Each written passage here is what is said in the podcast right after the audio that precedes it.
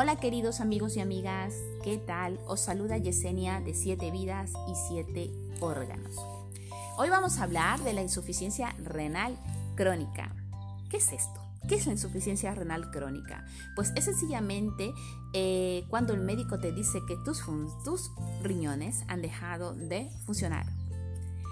El médico estará a tu lado para retrasar el avance de esta enfermedad, ya sea con algún tratamiento, ¿vale? Para evitar en lo más posible de llegar a otros eh, tratamientos renales sustitutivos.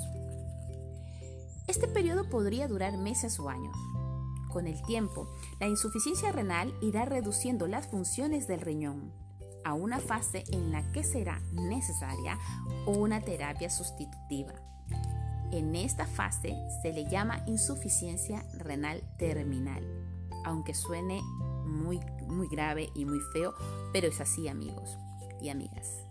Hay distintas opciones de terapias sustitutivas disponibles para realizar el trabajo que hacen los riñones. En este caso, la diálisis peritoneal, que es la que hice yo, está la hemodiálisis y está como último lo que todos queremos, el trasplante renal.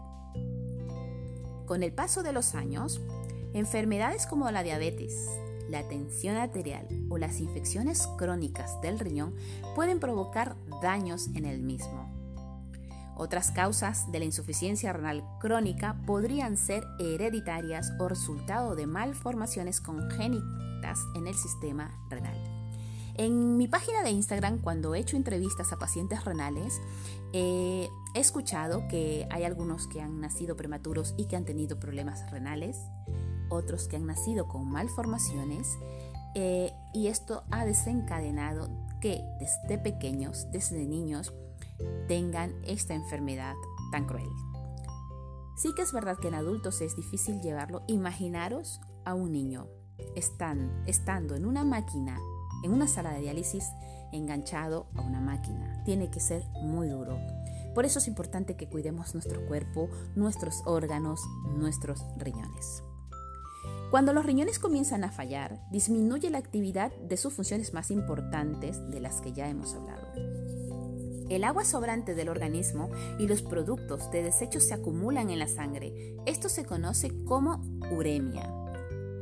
Debido a la acumulación de agua y de productos de desechos, así como el descenso de la producción de determinadas hormonas, podría comenzar a sentir algunos síntomas.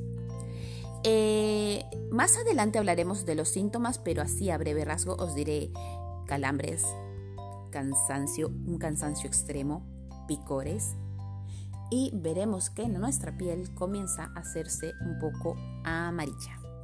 Entonces es importante tener en cuenta todos, todos, todos estos síntomas, amigos y amigas, cuidarnos muchísimo porque nuestra salud no tiene precio. Entonces, te invito a que te unas a nuestra página de Facebook y de Instagram 7 vidas y 7 órganos para que estés al día y si quieres mirar alguna entrevista puedes hacerlo o si quieres que te entreviste, ponte en contacto conmigo. Bueno, pues esto es todo por hoy. Gracias por estar allí. Y nada, recordar que sin donantes no existen trasplantes. Hazte donantes de órganos y tejidos. Ayúdame a difundir, ayúdame a llevar esa voz para que toda la población esté informada de la importancia de la donación. Gracias.